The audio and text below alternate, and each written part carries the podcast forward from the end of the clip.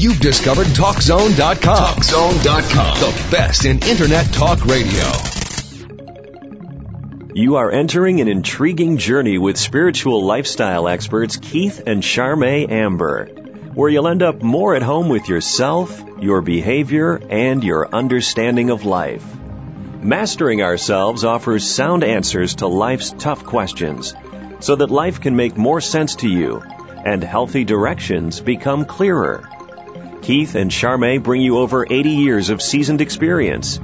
They pursue truth and insights that are neither left nor right, but spiritually sound and centered, and can be used as a spiritual compass to help you on your path. Welcome to Mastering Ourselves.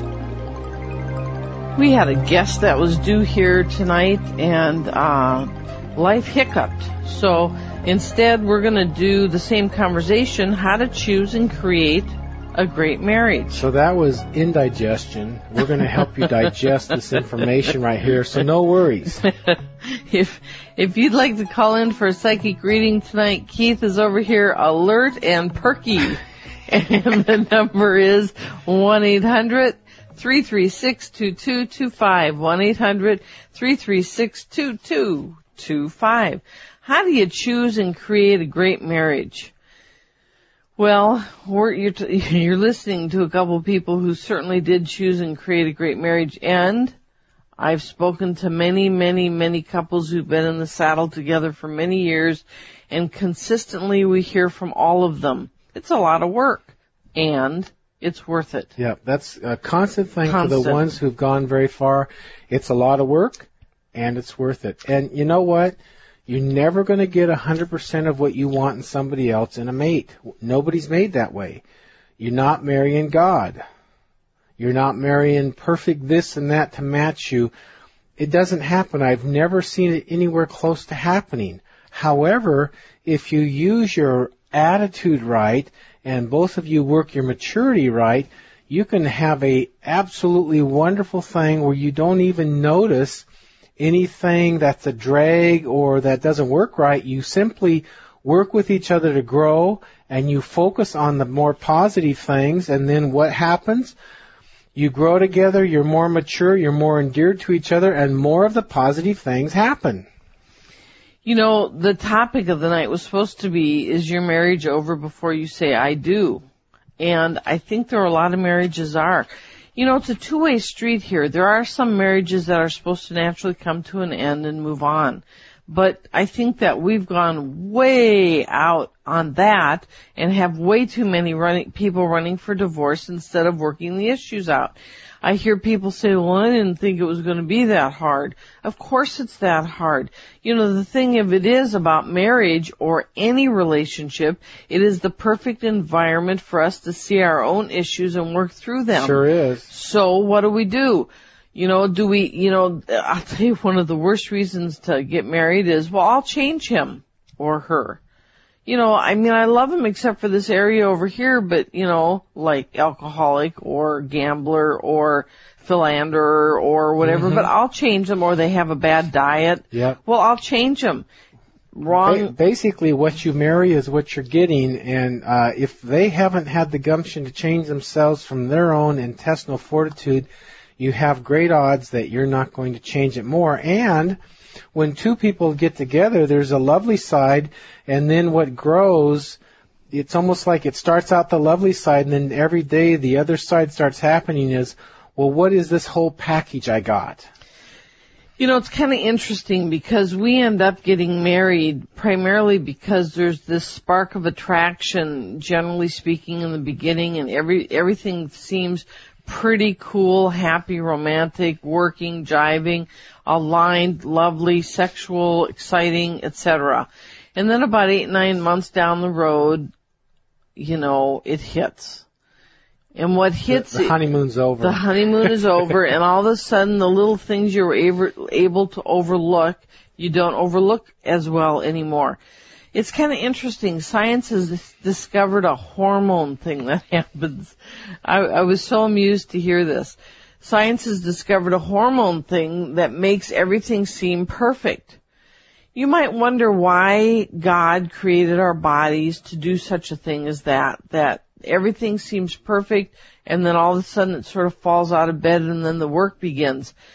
You know, one time I was talking to a person's higher self and during that conversation, this person's higher self you know, I was asking her why her lower self, her human being, was looking forward to doing something that I knew she didn't want to do.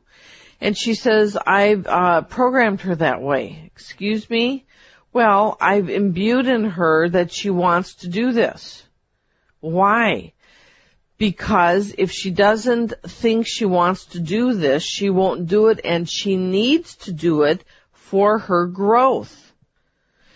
So, so we're this tricked is the a lot sa- of times. So the, exactly, Yeah, this on a is higher level, we're yes, tricked. exactly. This is the same thing that this hormone does. Mm-hmm. That's you know God created this hormone to I can't live without you. Oh my God, where were you all my life? exactly, and then after a while you realize the work at hand. But for the first eight nine months, it doesn't look like there's ever going to be work at hand. I thought you hand. were perfect. You're listening to Mastering Ourselves with Keith and Charmaine Amber, your spiritual lifestyle experts, offering a place to find sound answers to life's tough questions. If you'd like a psychic reading, give us a call, 1-800-336-2225. 1-800-336-2225. Don't forget to catch us Monday, Tuesday, Wednesdays, Fridays, and Saturdays, 7 p.m. Pacific, 10 p.m. Eastern, right here on CRN. It's the same thing as what this higher self was telling me is the same thing as this hormone that kicks into our body is it sets us up to move into this relationship that looks like it's perfect, but in fact it's going to have lessons learned. I've never met a married couple that didn't have their areas they needed to work on. I've just never met a couple, even if they're incredibly aligned, how they got there was through work. Yeah. And the further you go in excellence, the more you must be mature and uh, work on the alignment. Because you know, there's two different people here in this situation, and we're different. And so you must work on the alignment and the maturity, or the further you go in excellence and, and outstandingness, or even your your mission or gift to life, uh, the more pressure there will be to be exactly perfect and, and like a precision run machine together with enough maturity and uh, track record and understanding of each other so that you can handle blows left and right. If you don't have that, you won't last. So as far as you go, you gotta gotta be mature and grow. Our higher selves indeed will nudge us into relationships that ultimately are going to be a challenge because that challenge is the whole purpose of our being here. That challenge is, that challenge is set there so that we will learn and grow and change and learn how to be in relationship to somebody. Usually that requires us to change in order to accomplish that. There are a percentage out there that are so sort of like an elite idea of themselves and in, in that they are control freaks to the point where they don't get married. Uh, and when they don't get married because they want to control it and they haven't found the exact perfect thing, but you know, they won't let the exact perfect thing happen for where they're at and their growth happen. So what happens is actually they get behind because they don't have personal life and personal emotions and personal dynamics right in their face on equal basis. Let's say they're they run a business or something or they're ahead of something and uh you know nobody's their equal so they don't have to let anybody tell them off. But if you're married, you're equal and sooner or later all the things that you share give even the underdog in the marriage a right to say something or a right to reject and then you got to deal with that and grow up or you have a problem.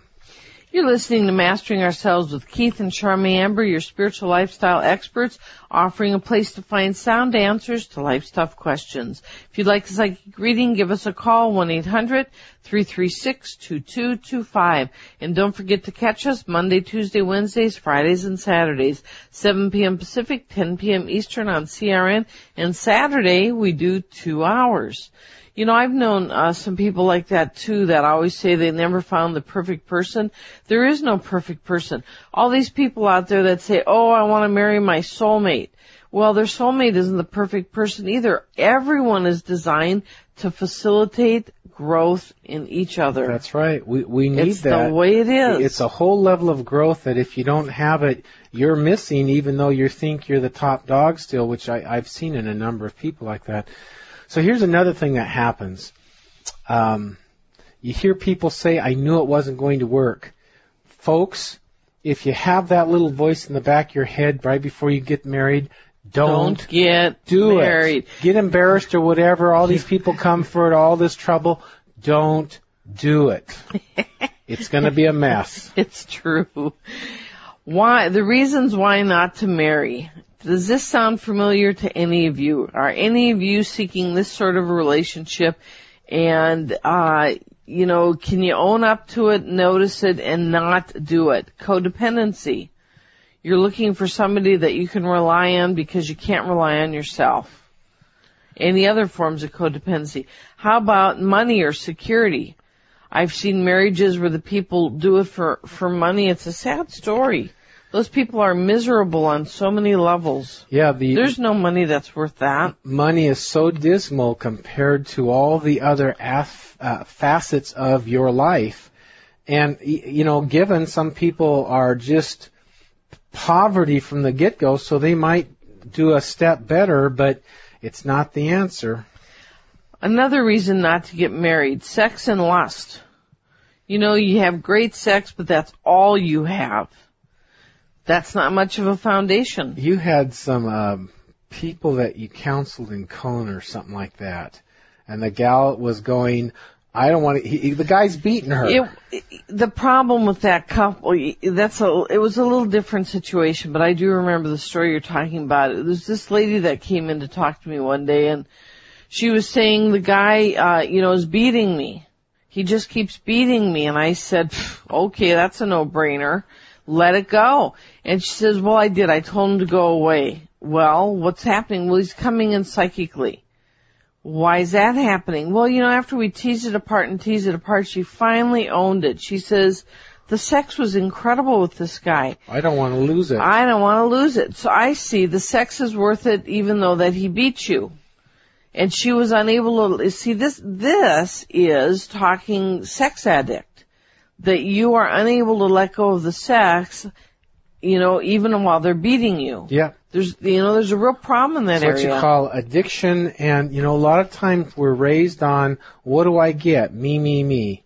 Sometimes we're raised the opposite of that, so when we finally break out of the home, we go uh, boomerang the other way. But you know, when you're uh, infatuated with yourself and your indulgences, uh, it, it can get, you know, it will lead to something like this because it's not right with life, and life will straighten you out and get you back aligned or sooner or later. Yep. Here's another reason why not to marry. He's so good looking. God, she's gorgeous. Well, that's nice. It's very nice to be nice looking. Is there anything more than that going on? Do we have some depth underneath the face? We married the guy because he had a pretty car. I've heard that a few times. It was a great car. Yeah. And what happened after a couple of months or years? Well, the car didn't seem to hold up for, you know, what I needed out of the relationship. we tried, we struggled, and it died. How about things, why not to marry? Oh, he was the most popular one. Everybody liked him or her. You know, sometimes we're in love with somebody and we're not even in touch with ourselves. And a lot of times our being in love with them is we're in strong desire to them, attraction to them, which isn't love. Uh, so, you know, you gotta be in touch with yourself and love is, you know, you want to help that person, you want to love that person, you want to see the very best thing for that person, not I desire them for me. You're listening to Mastering Ourselves with Keith and Charmaine Amber, your spiritual lifestyle experts, offering a place to find sound answers to life's tough questions. If you would like a psychic reading, give us a call, 1-800-336-2225. We're talking today how to choose and create a great marriage, of which we'll do more when we come back. Thanks for being with us. Hang on.